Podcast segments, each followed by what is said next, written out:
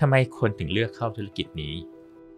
มูลค่าตลาดยานเมืองไทยในปัจจุบันแสนแปดหมื่นเก้าพันล้าน ทั้งโรงพยาบาลและร้านยา แล้วก็ในแสนแปดหมื่นกว่าล้านเนี่ยจริงเป็นร้านยาประมาณสักยี่สิบเปอร์เซ็นต์เราเห็นตลาดโตมาตลอดทุกๆ ปีมูลค่าใหญ่ขึ้น แต่สิ่งที่มันย้อนทางคือจำนวนร้านยามันลดลง ข้อแรกมันคัดด้วยมาตรฐาน ปีแรกที่ที่เริ่มสติ๊กเรื่องเนี้ย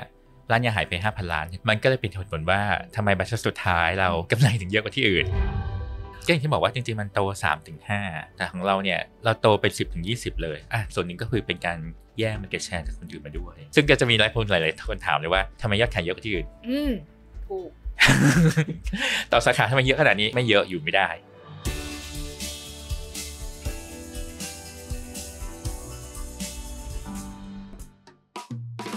รู้หรือไม่ว่าร้านยาที่หลายคนคุ้นเคยเหล่านี้ มีเจ้าของเดียวกัน นั่นคือบริษัท Healthlead จำกัดมหาชน หรือ HL ซึ่งเป็น holding company ที่เน้นลงทุนในธุรกิจยาและสุขภาพ ในปี 2565 รายได้ของ Healthlead อยู่ที่ 1,538 ล้านบาท กำไร 118 ล้านบาท เมื่อมีรายได้เข้ามา 100 บาท Healthlead จะมีรายได้จากกลุ่มยาและผลิตภัณฑ์เสริมอาหารมากที่สุดอยู่ที่ 64 บาท อุปกรณ์การแพทย์และของใช้ในบ้าน 21 บาท สินค้าสุขภาพสำหรับภายนอกร่างกาย 9 บาท สินค้าบริโภค 5 บาท และรายได้อื่น ๆ อีก 1 บาท ซึ่งเมื่อหักค่าใช้จ่ายทั้งหมดแล้ว Healthlead จะมีกำไรเหลืออยู่ที่ 8 บาท หรือคิดเป็น 8%ของรายได้ทั้งหมด แล้ว Healthlead บริหารงานอย่างไร ให้มีรายได้หลักพันล้านอยากให้คุณเจอธิบายให้ฟังก่อนว่าจริง ๆ แล้ว telepharmacy ที่กำลังจะเกิดขึ้น หรือจริงๆเกิดขึ้นแล้วด้วยใช่ไหมตอนนี้ในบ้านเราเนี่ยมันมีวิธีการทำงานยังไง แล้วมันคืออะไรคะแล้วมัน disrupt ร้านขายยาได้จริงไหมคะต้องอธิบายก่อนนะ telepharmacy ไม่ใช่ร้านขายยาออนไลน์อ่านะครับ ซึ่งด้วยด้วยกฎหมายก็ทำไม่ได้ ตามพรบยาเนี่ยขายยาต้องมีสถานที่อืมนะครับ แล้วก็พรบโฆษณาก็บอกชัดเลยว่าเอ้ยเอารูปยาขึ้นมาโฆษณาให้กดๆอย่างเงี้ยไม่ได้นะนะครับเพราะฉะนั้น telepharmacy เนี่ยความตั้งใจจริงๆเนี่ยคือบริการทางเภสัชกรรมทางไกลนะฮะเพื่อเหมือนกับว่าเวลาผู้ป่วยเนี่ยไม่เข้าใจเรื่องยาอะไรเนี่ยเราสามารถที่จะคุยกับผู้ป่วยทางไกลได้แบบเห็นหน้านะครับซึ่งกฎของ telepharmacy เนี่ยก็จะค่อนข้างชัดนะฮะค่ะก็คือ เราจะ tele ได้เนี่ยเราต้องแสดงตัวตนแล้วเราเป็นเภสัชอ่าแล้วก็ต้องเห็นหน้ากันด้วยอืมนะฮะแล้วก็ยังต้องทำที่สถานที่ที่เป็นร้านยาที่เภสัชคนนั้นอยู่ ด้วยกฎระเบียบเนี่ยค่อนข้างชัดมาก แล้วก็อีกข้อนึงก็สำคัญมาก telepharmacy ส่งยาไม่ได้ เขาก็คือต้องมารับใช่ต้องที่บร้านเองขายยาอยู่ดี ใช่ใช่ครับใช่แต่แค่ว่าตอนปรึกษาใช่ก็คือเป็นการให้คำปรึกษาอ๋อ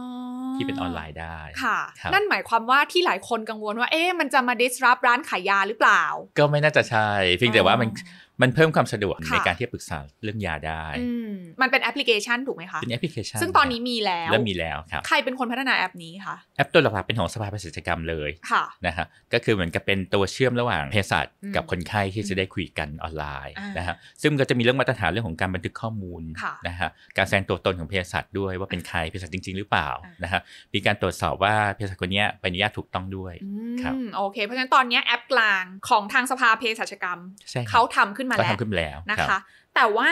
รูปแบบก็คือต้องมีเภสัชในการแสดงตัวตนที่ร้านขายยา ใช่ ต้องอยู่ที่ร้านด้วยต้องไม่ใช่ทำที่ไหนก็ได้อยู่ที่ร้านด้วยครับแล้วก็ต้องขึ้นทะเบียนถูกต้องถึงใช่จะใช่ให้ต้อคำงปมีรึกษาถูกนี้ต้องได้ใช่ครับทีนี้ในต่างประเทศมันมีโมเดลแบบนี้มาแล้วหรือเปล่า แล้วมันมีประเทศไหนที่ประสบความสำเร็จแล้วบ้างคะ อธิบายก่อนในต่างอ่าประเทศกับเมืองไทยเนี่ยมันมีระบบที่ต่างกันอืมนะฮะ ต่างประเทศเนี่ยจะเป็นระบบที่เรียกว่าใบสั่งยานะฮะ ก็คือโรงพยาบาลหรือคุณหมอเนี่ยจะเขียนใบสั่งยาอืม แล้วไม่ได้รับยาที่โรงพยาบาลนะฮะค่ะก็คือจะออนไลน์ไปที่ร้านยาอ่าแล้วก็คนไข้เนี่ยก็คือมารับยาจากร้านยาแทน อันนี้คือระบบใบสั่งยานะฮะก็คือคนสั่งกับคนจ่ายอะคนละคนกัน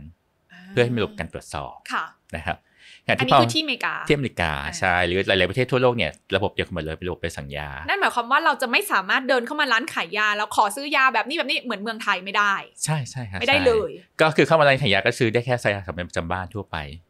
แต่ไม่สามารถที่จะซื้อยาเบาหวานความดันหัวใจได้ค่ะต้องไปหาคุณหมอก่อน แล้วออนไลน์ไปสั่งยามา ถ้าพูดถึงตัวของ telepharmacy วันนี้คุยกับพี่เจก็ชัดเจนว่าไม่ได้มา disrupt ร้านขายยา ยังไงก็ต้องมีเพราะว่าต้องใช้เภสัชจากร้านขายยาใช่จ้ะครับแต่คนที่จะเสียประโยชน์จากการเกิดขึ้นของ telepharmacy คือใครคะอะถามว่าใครไม่ได้ประโยชน์ ร้านที่อ่าไม่มีเภสัชไม่ได้ประโยชน์แน่นอนอืมเพราะเขาออนไลน์ไม่ได้ เพราะเขาออนไลน์ไม่ได้ คือออนไลน์ต้องออนไลน์ด้วยเภสัชจริงๆอะทำไมถึง ถึงมีเรื่องของการออกกฎระเบียบเรื่อง telepharmacy เพราะว่ามันมีเรื่องของ อะร้านยาที่แอบขายยาออนไลน์เยอะค่ะนะฮะหรือเป็น chatbot ก็เยอะที่แบบอ่ามึงตอบแล้วจ่ายยาแล้วส่งยาเลย ซึ่งมันก็เลยทำให้เขาต้องออกกฎระเบียบว่าเอ้ยการส่งยาเนี่ยมันยังผิดพรบยาอยู่นะ หรือการที่เอารูปยาขึ้นเพื่อให้ช้อปปิ้งเนี่ย มันก็ผิดพรบโฆษณานะครับอืมทางสภาเภสัชก็เลยออกกฎเรื่อง telepharmacy ว่ามาตรฐานเภสัชกรรมทางไกลที่ดีเนี่ยต้องทำยังไงอ่าครับแล้วเราก็ต้อง comply ใช่ครับตามกฎนั้นใช่ทีนี้อีกประเด็นหนึ่งค่ะ ที่เกิดขึ้นกับ Health Lead ในปีที่ผ่านมานะคะ ก็คือครับเรื่องของการที่สปสช บ้านเราเนี่ยได้มีการยกระดับมาตรฐานนะคะในการครับจ่ายยาให้กับคนไทยทั้งประเทศกับรักษาการรักษาโรคที่ไม่ซับซ้อนใช่ไหมครัคะบทั้งหมด 16 โรคใช่ครับนะคะ ตอนนี้ของทาง Health Lead เนี่ยมีการเข้าร่วมโครงการร้านยาของฉันใช่ไหมคะชื่อเต็มว่าชื่ออะไรนะคะพี่โอ้โหยาวมากเออเออแต่ว่าร้านยาของจำได้ฉันส่งเสริมสุขภาพอ๋อโอเคกับจะค่อนข้างค่ะยาว ก็คือครับคีย์ของโปรเจกต์นี้เป็นยังไงบ้างเล่าให้ฟังนิดนึง แล้วก็ feedback ที่ผ่านมาเป็นยังไงเราเข้าร่วมไปกี่สาขาแล้วคะครับ key ของโปรเจกต์นี้เนี่ยมาจากความตั้งใจของทางสปสชที่บอกว่าเวลาเข้าไปโรงพยาบาลเนี่ยคนไข้อาจจะต้องรอครึ่งวันอืมนะฮะซึ่งบางอย่างเนี่ยจริงๆอาจจะไม่จำเป็นที่จะต้อง ต้องพบแพทย์ขนาดนั้นมันอาจจะเป็นแค่โรคเจ็บเปื่อยเบื้องต้นเช่นปวดหัวปวดฟันทั่วๆไปนะฮะก็เลยมีแนวคิดว่าจริงๆโรคเนี้ยควรจะผลักมาที่ร้านยาที่มีเภสัชกรนะฮะโดยร้านยาที่เริ่มได้เนี่ยจะต้องเป็นรับรองเป็นร้านยาคุณภาพก่อน นะครับแล้วก็การที่เป็นร้านยาคุณภาพเนี่ยก็คือจะมีต้องมีเรื่องมาตรฐานต่างค่ะๆนะฮะแล้วก็มีต้องต้องมีเรื่องเภสัชกรประจำตลอดเวลาจริงอืมๆนะฮะหลังจากเข้าร่วมเนี่ยก็สามารถที่จะจ่ายยา 16 โรคพื้นฐานได้ 16 โรคพื้นฐานนี้ยกตัวอย่างได้ไหมมีอะไรบ้างคะที่หลักๆที่ทุกคนมาเยอะๆ คือปวดหัวปวดเข่าอ่าปวดตามตัวอะไรเงี้ยอันนี่คือ ที่เจอเยอะๆมากอ๋อโอนะเคครับซึ่งตอนนี้เราเข้าร่วมไปแล้วกี่สาขาๆคะ17สาขาครับสิบเจ็ดจากห้าสิบใช่ครับใช่ไหมคะนับปลายปีห้าหกครับนะคะ แล้วทำไมเราถึงไม่ร่วม เพราะจริงๆ เราจก็ริงๆน่าเราจะได้มาเราตรเพิ่งฐานเพิ่งช่วงปลายๆปีเองที่เราเริ่มเข้าเข้าร่วมไปเรื่อยค่ะๆซึ่งช่วงปีหน้าเนี่ยน่าจะเข้าร่วมจนทั้งหมด ทีนี้ครับคำถามต่อมาก็คือ แล้ววิธีของการกระบวนการอะในเชิงของธุรกิจเรารับรู้รายได้กันยังไง รูปแบบมันเป็นแบบไหนคะ ก็คือครับสำหรับผู้บริโภคคนไข้เวลามีปัญหาปุ๊บอะรู้แล้วหลังจากนี้นะคะ ใครที่ปวดหัวตัวร้อนเป็นไข้ปวดตัว เดินเข้าไอแคร์หรือฟาร์แม็กใช่ไหมใช่คะครับตอนนี้ฟาร์แม็กมีร่วมยังคะร่วมแล้วครับเอามีหลายร่วมแล้วสาขาร่วมแล้วใช่ไหมคะอะครับเดินเข้าสองร้านนี้ครับมีโอกาส ที่จะเป็นการรับยาฟรีได้สูงมาก ใช่นะคะก็คือเอาแบบประชาชนมาบัตรประชาชนโอเคใบเดียวเลยใบเดียวนะครับอืมแล้วก็จะมีเรื่องของการซักประวัติต่างค่ะๆนะครับแล้วก็จ่ายยาให้อ่าครับจ่ายยาโรคพื้นฐานนี้ก็จะจ่ายประมาณสักสามวันอืมนะครับอะก็สคืมอมติป่วยรับปวดยาได้เลย ปวดหัวเป็นครับไข้ก็จะได้ยาพาราใช่ค่ะใช่ลดน้ำมูกมาอ่าใช่คสารับมวันครับสามสามนะคะวัน คือถ้าสามวันไม่ดีขึ้นเนี่ยตามนโยบายเนี่ยเขาอยากให้กลับไปโรงพยาบาลแล้วอย่างนั้นอ๋อ ถ้างั้นอาจจะเป็นเรื่องของที่หนักขึ้นแล้วค่ะครับอะแล้วทีนี้ฝั่งเราล่ะคะฝั่งเราก็จะได้รับรายได้เนี่ยคือเป็นต่อครั้งเลย ต่อครั้งใช่ครับก็คือจะเป็นเหมาต่อครั้งเลยว่าอืมแต่ละครั้งเนี่ยก็คือเป็นยอดเท่านี้นะ แล้วก็อืมได้ต่อครั้งเลย คุณอืมจำนวนคนที่ที่มารับบริการอ๋อครับเอางั้นสมมุติว่าจริง ๆ แล้วค่ายามันอาจจะแค่แบบว่า 50บาทอ่าที่เหลือก็เป็นรายได้เข้า ที่เหลือก็เป็นรายได้เข้าเฮลใช่ลีใช่ครับใช่อ๋อเพราะฉะนั้นเนี่ยคีย์ก็คือยิ่งจำนวนคนมารับยาแบบนี้เยอะใช่ครับก็จะดีกับเราใช่เราต้องใช่ครับเพิ่มปริมาณใช่ถูกไหมใช่ครัคะบใช่แต่ว่าก่อนหน้านี้มันอาจจะยังไม่ค่อยมีการประชาสัมพันธ์ ใช่ ซึ่งเรามองว่าที่เราอะช่วงแรกๆเป็นการทดสอบเนอะตอนแรกเราก็ไม่แน่ใจว่าเอ๊ะกลุ่มที่มาใช้จะเป็นใครค่ะแต่เรามองว่าเราไปเลือกในกลุ่มที่อยู่ใกล้ๆตลาดก่อนอืมอืมอืมนะฮะซึ่งค่อนข้างตรง อืมค่ะครับทีนี้คือว่าเอ่อตัวของการ รับรายได้จากภาครัฐเนี่ย process มันยากไหมคะ มันมันกระบวนการมันเหมือนคล้าย ๆ แบบหลายคนติดตามหุ้นโรงพยาบาลก็จะเห็นแบบเหมือนประกันสังคมอะไรอย่างเงี้ยครับมันเป็นแบบนั้นไหมคะ หรือว่าจริงๆแล้ว flow มันง่ายอาจจะไม่เหมือนกันโฟร์จะง่ายกว่า แล้วก็จ่ายเป็นรายเดือนอ้าวนะฮะแต่ว่าถ้าเป็นอย่างของโรงพยาบาลประกันสังคมเนี่ยมันเหมือนกับเหมาหัวค่ะต่อปีอ่านะฮะอันนี้คือต้องต้องไปเฉลี่ยความเสี่ยงเองอืมแต่อันนี้เราได้เป็นต่อครั้งเลยอืมครับ เพราะฉะนั้นจริง ๆ แล้วเนี่ยก็คือต่อครั้งก็คือจำนวนคนที่เข้ามาใช่ครับแล้วหนึ่งคนที่เข้ามามาหาได้หลายรอบไหมคะอ่าได้หลายรอบครับตลอดทั้งปีไม่ได้มีจำกัด ไม่ได้มีจำกัดอ๋อเพราะฉะนั้นก็คือนับตามจำนวนครั้งนับแหจำละนวนครั้งถ้าสมครับมติว่ามีความถี่ค่อนข้างสูง อันเนี้ยครับก็คือเราคูณฟิกเรนจ์ไปเลยครับซึ่งเขายังไม่ให้บอกใช่ไหมว่าเท่าไหร่ครับนะคะที่ผ่านมาเป็นยังไงบ้าง feedback พอเราลองไป 17 สาขาเนี้ยค่ะ ปรากฏว่าก็พอ ลูกค้าเข้ามาใช้บริการอ่าก็ไม่ได้แค่มาหาแค่โรคแต่นั้นนะฮะค่ะก็คือซื้ออย่างอื่นด้วยอ๋อก็ดีเลยก็อย่างอื่นด้วยเหมือนใช่ได้ upsell ใช่ใช่ครับอืมใช่เป็นประตูดึงลูกค้าใหม่ๆเข้าใช่มาครับใช่ส่วนใหญ่เป็นลูกค้าใหม่หรือลูกค้าเดิมที่มาใช้บริการฟาร์แม็กมีสองอย่างเลย ช่วงแรกก็เป็นลูกค้าเดิมก่อนค่ะนะฮะแล้วก็หลังๆก็จะเริ่มมีลูกค้าใหม่เข้ามาครับ ในมุมของคุณเจเองเนี่ยเราคาดหวังจากโครงการนี้ได้มากน้อยขนาดไหนอะในการที่จะดึงทั้งลูกค้าใหม่หรือว่า drive ตัว volume ในเรื่องของยอดขายอะไรอย่างเงี้ยค่ะในในเรื่องยอดขายเนี่ยอาจจะยังไม่ไม่ชัดมากนะฮะอาจจะได้แค่บางส่วน แต่เราอยากอยากได้เรื่องของความสัมพันธ์กับลูกค้าค่ะนะฮะที่ดีคือบอกที่นี่ก็มีแบบร่วมโครงการนี้ด้วยลูกค้าได้ด้วยอืมแล้วก็เพิ่มปริมาณลูกค้าด้วยค่ะนะฮะอาจจะมีลูกค้าหลายๆกลุ่มที่แบบว่ารู้สึกแบบถ้าเกิดดูข้างนอกร้านเราดูแพงเออเออ ต้องขอต้องลองเข้ามาซื้อสักครั้งก่อนค่ะนะฮะการที่มันอันเนี้ยมันทำให้เขาได้กล้าเข้ามาอืมแล้วก็ได้ลองซื้ออีก part หนึ่งก็คือเรื่องของการยกระดับทั้งอุตสาหกรรมเลยครักับการใช้บังคับใช้มาตรฐาน GPP ใช่ไหมคะครับที่ทำให้ supply ร้านขายยาหายไปพอสมควรเลยอยากให้คุณเจนเล่าให้ฟังนิดนึงว่าตอนนี้เนี่ยได้ยินมาว่าปีที่ผ่านมา ถือว่าเป็นการบังคับใช้มาตรฐานนี้แบบเข้มข้นขึ้น แล้วก็เลยทำให้ผู้เล่นร้านขายยา รายเดิมๆเนี่ยมันออกไปจากตลาดมากขึ้นตรงนี้จริงเท็จแค่ไหนและเฮลลิดมองการเปลี่ยนแปลงของอุตสาหกรรมรอบนี้ จะเป็นประโยชน์หรือสร้างผลกระทบกับเราอย่างไรคะจริงๆอย่างที่บอกคือ GPP เนี่ยตั้งใจเพื่อยกระดับมาตรฐานร้านยาอืมนะฮะก็คือเพื่อผู้บริโภคจริง ๆ เลยว่าทำไงให้ให้จะใช้ยาอย่างปลอดภัยนะฮะการใช้ยาอย่างปลอดภัยเนี่ยเขามองว่ามันเกี่ยวกับ 3 เรื่องหลักๆนะฮะหนึ่งก็คือร้านยาต้องมีพื้นที่เก็บยา ที่เป็นสัดส่วนจริง ๆ ก็จะบอกเลยว่าร้านยาที่มีขนาดเนี่ยต้องไม่น้อยกว่า8ตารางเมตรนะอืมแล้วก็จะต้องมีที่อยู่เป็นหลักแหล่งจริง ๆ ก็คือเขาไม่อยากให้แบบว่าเป็นเหมือนอะเป็นบูธคีย์ออสขึ้นที่อะไรเงี้ยอ่าอันนี้ทำไม่ได้เพราะว่าค่อนข้างอันตรายเรื่องของการเก็บที่ไม่ได้มาตรฐานคำว่าเก็บมาตรฐานเนี่ยคือการแยกยากับสิ่งที่ไม่ใช่ยาออกจากกัน เพื่อลดความเสี่ยงในการหยิบยาผิด ข้อที่ 2 ที่เป็นจุดเน้นมากเนี่ยเป็นเรื่องของการควบคุมอุณหภูมิอืมนะฮะก็จะเห็นร้านร้านยาหลายๆร้านติดแอร์ในช่วงหลายๆปีที่ผ่านมานะฮะมาตรฐานสุดท้าย ซึ่งเป็นคีย์หลักคือเรื่องยาเป็นสินค้าที่ต้องใช้ความรู้ในการจ่ายนะฮะบังคับว่าเภสัชกรเนี่ยต้องอยู่ประจำร้านตลอดเวลา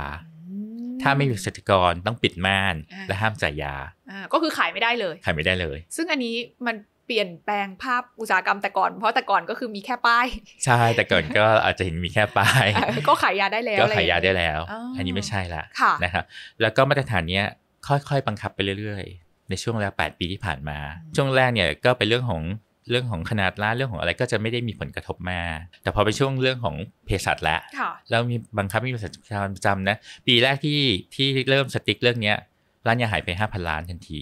ห้าพันร้านค้าใช่ทั่วประเทศ5,000ร้านค้าทั่วประเทศโอ้ก็คือครับไม่คอมพลายกับกฎใหม่ ใช่ครับก็ต้องใช่ปิดเลย ใช่ครับ แต่ว่าตอนเนี้ยก็ที่เข้มข้นมากขึ้นในช่วง ปีสองปีเนี้ยที่มีผลกระทบมากคือสภาเภสัชกรรมอืมนะครับ ก็คือไม่ได้ไปยุ่งกับร้านยาละสภาเภสัชจะยุ่งกับเภสัชเป็นหลักอ๋อบอกว่าถ้าไปตรวจร้านเนี่ยแล้วเจอว่าเภสัชเนี่ยมีแต่ป้าย คนไม่อยู่อะจะยึดเป็นอนุญาตสองปี ถามว่ามันยากยังไงดีกว่า ข้อแรกคือเรื่องการหาเภสัชร้านเล็กๆเนี่ยอาจจะหาเภสัชยากกว่านะครับข้อที่หนึ่งข้อที่สองเนี่ยคือต้นทุน หลายๆร้านเปิดร้านยาเดิมไม่ได้คิดว่าเอ้ยต้นทุนเภสัชมีด้วยนะอะอะไรเงี้ยใช่อย่างอะทั่วๆไปเภสัชเนี่ยเงินเดือนเดือนหนึงก็ประมาณสักสี่หมื่นเขาไม่ได้คิดต้นทุนเลยเพราะมีเภสัชอยู่พอใส่เภสัชเข้ามาเนี่ยอะเขาจะเข้าใจว่ามันขาดทุน ถามว่าใครมีผลกระทบบ้างเนี่ย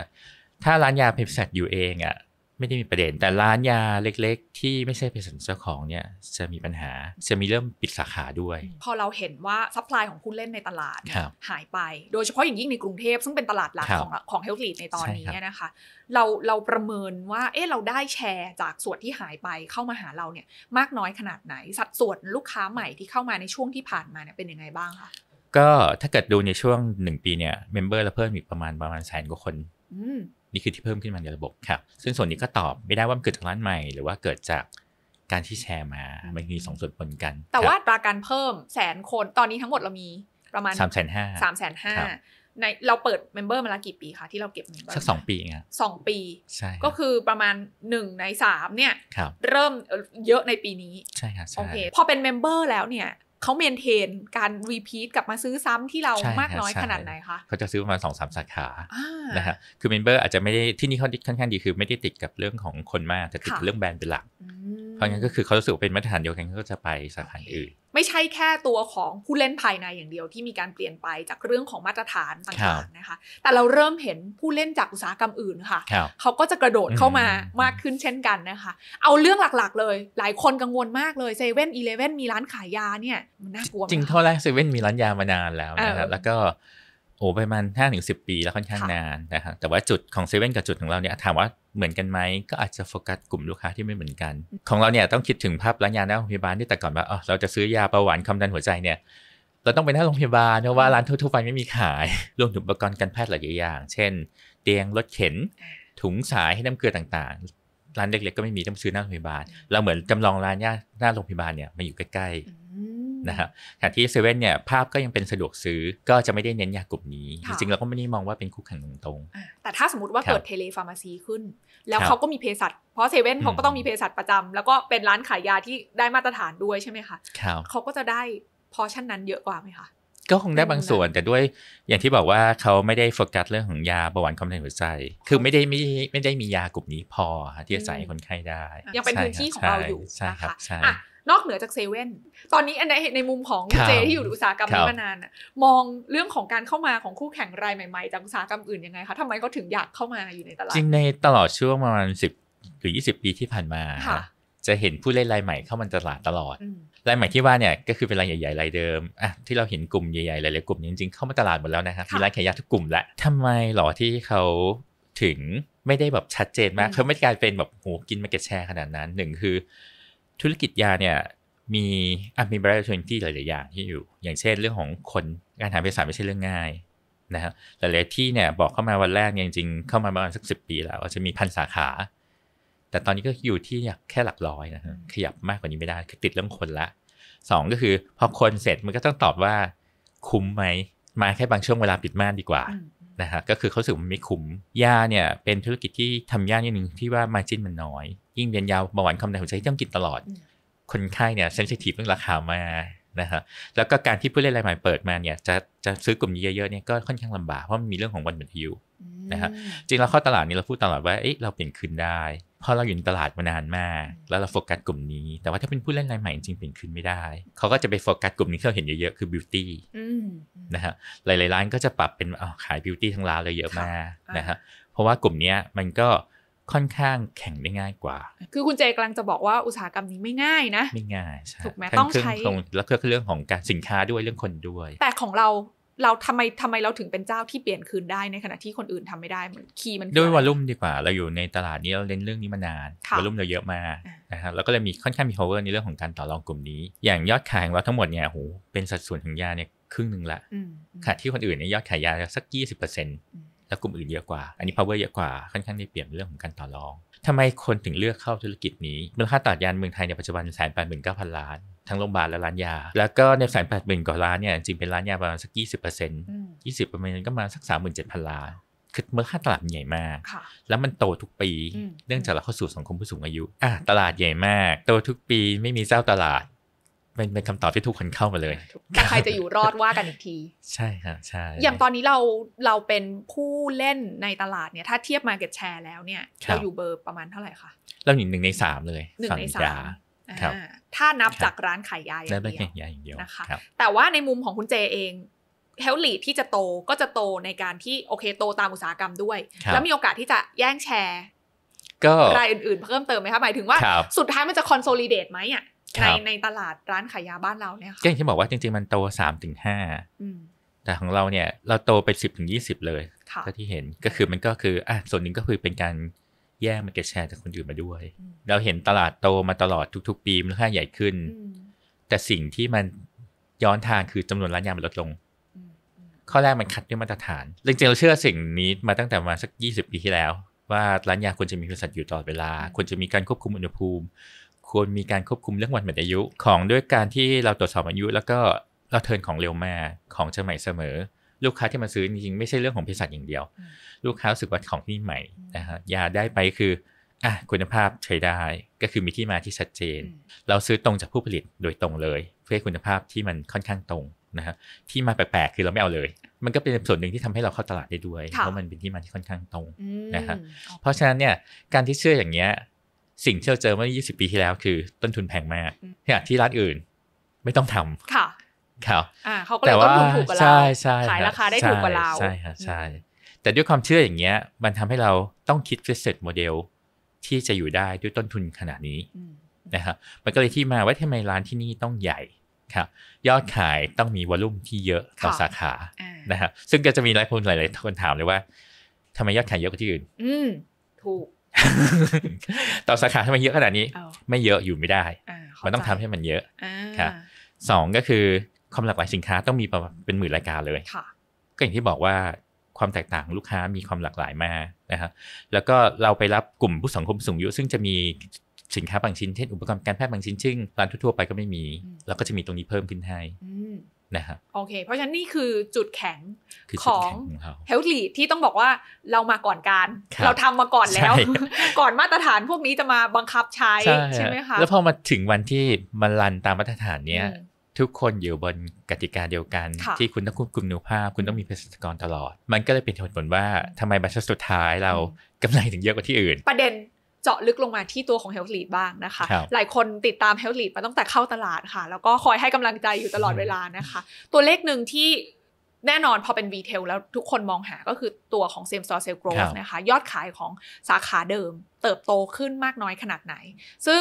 แน่นอนเราผ่านช่วงโควิดมา ซึ่งช่วงนั้นโอ้โห มันก็กลายเป็นฐานสูงครับเนาะแต่ตอนเนี้ยเราเริ่มเข้าสู่ระดับปกติแล้ว อย่างไตรมาส4ของปี 2566 เราเริ่มเห็นเทรนด์มันเป็นยังไงแล้วบ้างคะในภาวะปกติเนี่ยต้องบอกกันว่าช่วงโควิดเนี่ยก็โอ peak มากอืมนะครับพอมาปีเนี้ยเราก็จะเห็นว่าเอ้ย same store growth มาถึง drop แต่ว่าโควิดเนี่ย มันจบที่ quarter สี่ปีที่แล้ว quarter สี่นี้ก็จะเริ่มไม่ค่อยมีละก็จริงๆร้านยามันโตเรื่อยๆแหละจากเหตุการณ์เนี่ยก็จะมีคนพูดเรื่อง same store sales growth เยอะมาก แล้วก็กลับไปดูในหลาย ๆ มิติเนอะเรื่องของกลุ่มสินค้าเราแบ่งกลุ่มสินค้าเป็น 4 กลุ่มค่ะนะฮะกลุ่มแรกคือเป็นยาอาหารเสริม แล้วเพราะว่ากลุ่มเนี้ยตลอดไม่ว่าจะเป็นก่อนโควิดโควิดเราโตตลอดนะฮะเราไม่เคยลงเลย same store sales growth กลุ่มนี้จริงๆมันโตตลอดนะฮะโตประมาณ 10กว่าเปอร์เซ็นต์ด้วยซ้ำ กลุ่มที่ 2 คือกลุ่มที่เป็นอาหารทางการแพทย์ ตั้งแต่ว่าก่อนโควิดจนถึงหลังโควิด กลุ่มที่ 3 personal care คือพวก beauty ต่างๆ หรือพวก cosmetic ต่างๆ กลุ่มนี้ก็โตมาตลอดค่ะแต่เรามีปัญหากลุ่มก็คือกลุ่มที่เป็นอุปกรณ์การแพทย์ที่มี ATK อืมเรา drop จากกลุ่มเนี้ย20กว่าเปอร์เซ็นต์ มันเป็นตัวที่ทำให้กระชากมาว่า same store growth เนี่ยเราติดลบอ่าก็จริงๆโตทุกกลุ่มแหละยกเว้นกลุ่มนี้ ซึ่งเราคาดว่าปีหน้าเนี่ยพอมันกลับไปสู่สมดุลแล้วเนี่ย มันก็จะทำให้โตไปหมดครับแล้วอะไรที่จะมาแทน ATK ล่ะคะ เดิมเนี่ยช่วงก่อนโควิดเนี่ยเรานำเข้าเตียงรถเข็นเองอืมอันนี้ชัดเจนมากค่ะก็คือเรานำนำเข้าเองเลย เพราะว่าเรามียอดขายเยอะ แต่ช่วงโควิด 2 ปีเนี่ยหยุดนำเข้าเลยฮะแค่ขายของก็ไม่ทันละพอมาปีเนี้ยเราก็เริ่มกลับมานำเข้าใหม่ ซึ่งกลุ่มเนี้ยจะเป็นกลุ่มที่ค่อนข้างมีมาจิ้นค่อนข้างสูง จุดที่ 2 ก็คือ เรากลับไปโฟกัสเรื่องของสินค้าอื่นนะฮะนะฮะแล้วก็เลยมีเรื่องของการปรับพื้นที่ใหม่นะฮะเพื่อเก็บ รายได้จากกลุ่มที่เดินผ่าน 9,000 กว่าบินต่อวัน เพราะฉะนั้นก็คือตัวของจำนวน transaction เนี่ยโตขึ้นมา โตขึ้นเรื่อยๆ ชัดเจนนะห้าคะพันเป็นเก้าพันกว่าครับ โอ้ แต่ทีนี้อีกขาหนึ่งก็คือ ตัวตัวตัว Q มันเพิ่มใช่ไหมแต่ว่าตัว P ล่ะ sales per ticket ล่ะคะครับตอนนี้เป็นยังไงบ้างเซ sales per ticket ตอนเนี้ยถ้าช่วงค่าเฉลี่ยเนี่ยจะเริ่มอยู่ประมาณ 480 กว่ากว่าๆอืมแต่ถามว่ายอดขายรวมเราโตไหมยอดขายรวมเราโตตลอด พฤติกรรมคนเปลี่ยนค่ะระหว่างตอนโควิด กับตอนนี้ตอนโควิดเนี่ยออกจากบ้านน้อยมาก ความถี่ในการซื้อน้อย แต่ละครั้งที่ซื้อซื้อเยอะมาก มันก็เลยขึ้นไปมาสัก 500 กว่า แต่หลังโควิดเนี่ยความถี่มากขึ้นอืมนะฮะแต่ per bill ก็อะซื้อได้บ่อยขึ้นแล้วก็เหลือสัก 480 จาก500นิดๆก็เหลือ480ลงมานิดเดียวอ่าโอครัเคบการที่เราขยายสาขาใหม่ โดยเฉพาะอย่างยิ่งเรายังอยู่ในกรุงเทพและปครัริบมณฑลเป็นส่วนใหญ่ด้วยเนี่คยรับนะคะ มันทำให้มีการ cannibalize กันหรือเปล่ากับสาขาเดิมครับถ้าเทียบกับตัวของไม่ว่าจะเป็นเอ่อตัวของจำนวน transaction ของอืมสาขาเดิม หรือว่าเอ่อ same store sales growth ของสาขาเดิม มันมีจากส่วนนี้เท่าไหร่ยังไงบ้างคะคุณเจคะตอนนั้นเราเคยคิดว่าเราเหมือนร้านยานอกโรงพยาบาลเนี่ยที่ดูดคนจากทั่วกรุงเทพมาหมดอืมอืมอืมแต่ความจริงไม่ใช่ฮะค่ะความสะดวกเป็นเรื่องที่สำคัญอยู่อ่า นนะฮะรัศมีจริงๆของร้านยาเนี่ยอยู่สัก 5 กิโลเอง ใน Data เราบอกว่าลูกค้าอยู่ตรงไหน ความถี่แค่ไหนค่ะไปร้านไหนบ้าง แล้วเรามองจากรัศมีตรงเนี้ยกรุงเทพมี 50 เขต คิดง่ายๆ คือเขตหนึ่งเราเปิดได้3สาขาสบายๆโดยที่แทบจะไม่ชนกันเลย 150 สาขาในกรุงเทพคือจุดที่เปิดได้ง่ายๆค่ะยังมีโอกาสเปิดอีกเยอะมาก ซึ่งมันไม่ชนกันด้วยค่ะนะฮะแล้วเราก็เคยคิดว่าเอ๊ะลูกค้าอยู่ในเขตเยอะเยอะมากเลย แต่ว่าโอ้ไปซื้อร้านของเราอยู่แล้วเป็นลูกค้าเราอยู่แล้วนะถ้าเราเปิดจะเกิดอะไรขึ้นปรากฏว่าพอเปิดปั๊บ ที่นี่เบรกอยู่ภายในสามเดือนเลยอืมค่ะที่ร้านอื่นยอดก็ไม่ลดค่ะถามว่าทำไมถึงเกิดเหตุการณ์นี้ได้ทั้งที่มันดึงดึงลูกค้าเก่ามาหนึ่งคือ เขารู้จักเราอยู่แล้ว เขามาร้านเนี้ยทุกอาทิตย์แล้วเขาไม่ได้มาคนเดียวอืมเขารู้จักเราอยู่แล้วค่ะเขาพาเพื่อนเขามาด้วยอ่าครับร้านที่มีลักษณะโมเดลอย่างเงี้ยก็จะเบรกเร็วมาก สาขาที่เกิดเหตุการณ์อย่าง Database เนี่ยก็จะไม่ได้มีบ่อยมาก ปีหนึงเราจะเจอ สองสามสาขาอืมที่ทำอย่างนี้ได้ค่ะแต่ว่าในอนาคตอย่างที่บอกพอเราเข้าใจเนี่ยบางทีมันไม่ต้องมี Database ละมันคือสร้างลูกค้าใหม่ได้ มันทำให้เราเลือกพื้นที่ได้ดีขึ้นค่ะนะครับหลายๆพื้นที่เลือกมาใหม่ก็เบรกเร็วขึ้นอ่าเพราะฉะนั้นปีหน้าคือตามแพลนเราก็คือร้อยสาขาภายในอีก 2 ปีข้างหน้า อีก 2 ปีข้างหน้าครับปีหน้าเราเปิดกี่สาขายี่สิบสาขายี่สิบสาขาใช่ครับแล้วปีต่อไปอีก 30 สาขารวมเป็นร้อยหนึ่งพอดีอืมซึ่งครับยี่สิบนี่ถือว่าเก็บครีมก่อน เก็บครีมก่อนเนี่ยส่วนใหญ่อยู่ในกรุงเทพและปริมณฑลใช่ครับทั้งหมดเลยทั้งหมดเลย ในอีก 50 สาขาที่เหลือตรงนี้ ใช่ยี่สิบเนี่ยเราเซ็นไปประมาณสักสิบละครึ่งหนึ่งค่ะละนะอ่าฮะแล้วก็มีก่อสร้างอยู่สักสองสามสาขาตอนนี้อืมก็น่าจะเปิดในช่วง Q1 เลย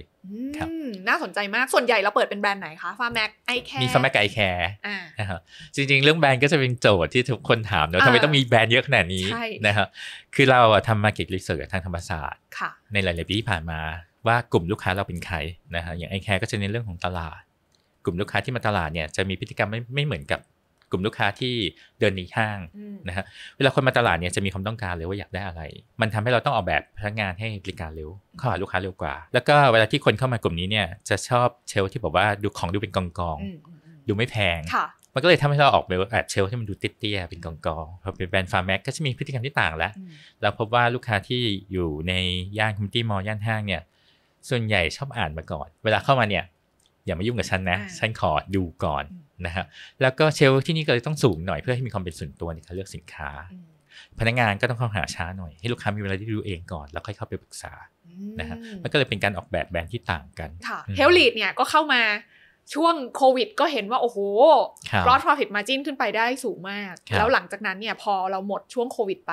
หลายคนก็รอติดตามกัน แล้วก็ถามหามากเลยว่า แล้วสรุป baseline มันอยู่ตรงไหนกันแน่ เราเริ่มเห็น baseline แล้วหรือยัง เริ่มเห็น baseline แล้วนะฮะตอนนี้จะเป็นจุดที่เป็นอะอยู่ประมาณสัก 22.6 ช่วงอืมช่วงนี้นะฮะอันนี้คือเบสไลน์ละหลังจากนี้เนี่ยก็จะเป็นเรื่องของที่เราปรับหลายๆอย่างเพื่อให้มันค่อยๆขึ้นกลับขึ้นไปแล้วถามว่ามันจะกลับขึ้นไปได้ยังไง นะฮะจุดแรกก็อย่างที่บอกว่าเราเริ่มนำเข้าสินค้าเองบางส่วนละนะครับเพื่อให้ margin มันเพิ่มขึ้น กับอย่างที่บอกว่าเรามีทัศนต้อง 9,000 กว่าคนอืมนะฮะสินค้ากลุ่มอื่นที่เป็นแบบอะบิวตี้หรือเป็นอะไรสักอย่างกลุ่มนี้มีมาจิ้นเยอะมากนะฮะเป้าหมายคือตอนนี้เราจะขยายกลุ่มนี้เยอะขึ้น ก็คืออัพเซลเขาใช่ใช่รับนะคะใช่ที่บอกว่าใช่เป้าหมายเราอยากจะทำให้มันกลับขึ้นไปก็คือกลับเข้าไปเนี่ยกลับขึ้นมาในระดับที่เราเคยทำได้ ครับ ตอนที่อาจจะเป็นช่วงพีคแต่ด้วยเหตุผลอื่นที่มัน stable ขึ้น ใช่ครับใช่ไหมคะซึ่งเราก็คุยกับลูกค้าด้วยว่า เอ๊ะทำไมถึงกลุ่มอื่นๆถึงยอดขายเราอย่างพวก beauty เรายอดขายแค่สิบเปอร์เซ็นต์เองน้อยมากนะฮะทำไมถึงไม่ซื้อหรออ่าเขาบอกว่าของไม่รู้จัก คือมันอาจจะเป็นกลุ่มที่เราไม่ได้โฟกัส เราโฟกัสค่ะว่ายาต้องมีทุกตัวอ่านะครับ อุปกรณ์การแพทย์ต้องมีครบ แต่กลุ่มเนี้ยเราไม่ได้โฟกัส เพราะเรามองว่าเอ้ยเราไม่ใช่ร้าน beauty แค่เหมือนค่ะแค่มีนะฮะอ่าหลังจากเนี้ยเราก็บอกลูกค้าเลยว่า อะไรที่ลูกค้าใช้ประจำเป็นเบอร์หนึ่งเบอร์สองในใจเนี่ย เราเอามาให้นะอืมครับ โอเค ก็คือใช้ความเป็น channel ของเราให้เป็นประโยชน์เพื่อเกิดการ upsellครับแล้วก็คาดหวังว่าด้วยกลยุทธ์แบบนี้แหละ ที่จะครับทำให้ตัวของ gross profit margin กลับไปที่ระดับ high เดิมครับก็เกือบเกือบจะยี่ห้าอยู่นะตอนนั้นนะคะนี่ครัก็บคือ on the way ในการครับปรับกลยุทธ์ตรงนี้นะคะ แต่ในอีกแง่มุมหนึ่งก็คือเรื่องของเอ่อ product ครับคือ product ของเราเองอืมใช่ไหมคะ ถ้าเป็น retail ก็ใช้ house brand ครัแต่บเราก็มี own brand ของเราครับตอนนี้เรามีกี่แบรนด์แล้วยังไงบ้าง แล้วส่วนใหญ่เราอยู่ใน channel ไหนบ้างคะ ตอนนี้จริงๆเราจะมีทั้งหมดสามแบรนด์เนี่ยอืฮะมคือแบรนด์พามที่เป็นอาหารเสริมค่ะก็อยู่ในช anel เราเป็นหลักอืมนะฮะนอกจากช anel เราก็จะมีพวกคลินิกแพทย์เอาไปใช้ด้วย อันจริงๆมันคือคล้ายๆกับ n u t r a c e u t i c a l แหละซึ่งช่วยช่วยเรื่องของการป้องกันรักษาได้ด้วย กลุ่มที่ 2 ก็คือบอมสกีนซึ่งเป็นเวชสำอาง นะฮะกลุ่มนี้คือเราเพิ่งเอาเข้ามาใหม่สักปีหนึ่งอืมนะฮะก็คือได้ลูกค้าใหม่มากขึ้นเรื่อยค่ะๆแล้วก็กลุ่มสุดท้ายเนี่ยจะเป็นกลุ่ม Besuto นะฮะกลุ่ม Besuto เนี่ยจะเน้นเรื่องของการฆ่าเชื้อสลายกลิ่นอืมเราการจะมีออก product ใหม่หนึ่งตัวออกมาค่ะก็คือเป็นสเปรย์สลายกลิ่นเลยอืมนะครับอืมก็จะเห็นช่วงต้นปีก็จะมีเปิดตัวตัวนี้ด้วยเดี๋ยวรอไปอุดหนุนกันได้นะคะครับแต่อันนี้เราขายในคือคือประเด็นก็คืออันคือนี้ตอนนี้จะออกไปนอกกลุ่มแล้วด้วยเออซึ่งเราทำจับต้องได้แล้วก็มันค่อนข้าง massอ่า เราจะไป channel ไหนบ้างคะหลักๆเนี่ยจริงๆเรามี condition เรื่องของร้านยาอยู่แล้วอืมนะฮะร้านยาคือไปได้อยู่แล้วไม่มีปัญหาอ่าแต่ก็จะมี channel อื่นๆ เช่นพวกซูเปอร์มาร์เก็ตอะไรเงี้ยที่เราจะเข้าด้วย คุณเจตั้งเป้าว่าเราอยากจะได้รายได้ มีสัดส่วนรายได้จากกลุ่มเนี้ยที่ครับเป็นแบบ own brand ของเราเนี่ยประมาณสักกี่เปอร์เซ็นต์คะกลุ่มที่เป็น own brand เนี่ยเรายอดอยู่ประมาณสัก 50 ล้าน ซึ่งถ้าเทียบกับโหยอดขายรวมใช่เราพันโหน้อยมากค่ะครับ ก็เป้าหมายเราเนี่ยจริงๆกลุ่มนี้เราอยากโต 2 เท่าทุกปีอืมนะฮะแต่ถ้าเทียบเป็นสัดส่วนกับ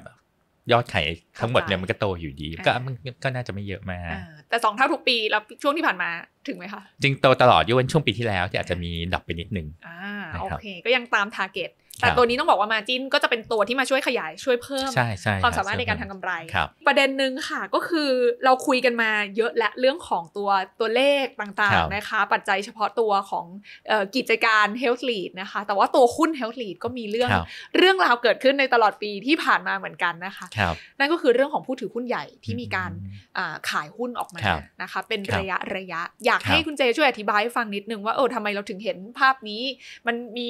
เอ่อเหตุการณ์อะไรเกิดขึ้นบ้าง แล้วหลังจากนี้ทิศทางมันจะเป็นยังไงบ้างคะอะพูดถึงใหญ่ก็คือเป็นเป็นท่านอาจารย์เลยนะครับเป็นอาจารย์สอนมาเลยค่ะนะฮะอาจารย์บัญชยา อาจารย์เนี่ยจริงๆจุดยืนชัดเจนเรื่องของการที่อยากให้เรามีเภสัชกรตลอดเป็นญาติที่ดีเพื่อสังคมจริงๆนะฮะอาจารย์เนี่ยจุดเนี้ยคืออาจารย์บอกว่า ไม่ว่าอาจารย์จะลดสัดส่วนยังไงก็คือให้ให้คงอยู่จุดนี้นะฮะและการลดสัดส่วนของอาจารย์เนี่ยและที่อาจารย์คิดว่ามันจะทำให้มันคงอยู่ได้คือ ลดสัดส่วนในผู้บริหารยุคปัจจุบันเพราะอาจารย์เชื่อว่าพวกเราที่มันบริหารยุคปัจจุบันเนี่ย น่าจะพาองค์กรไปตามสิ่งที่อาจารย์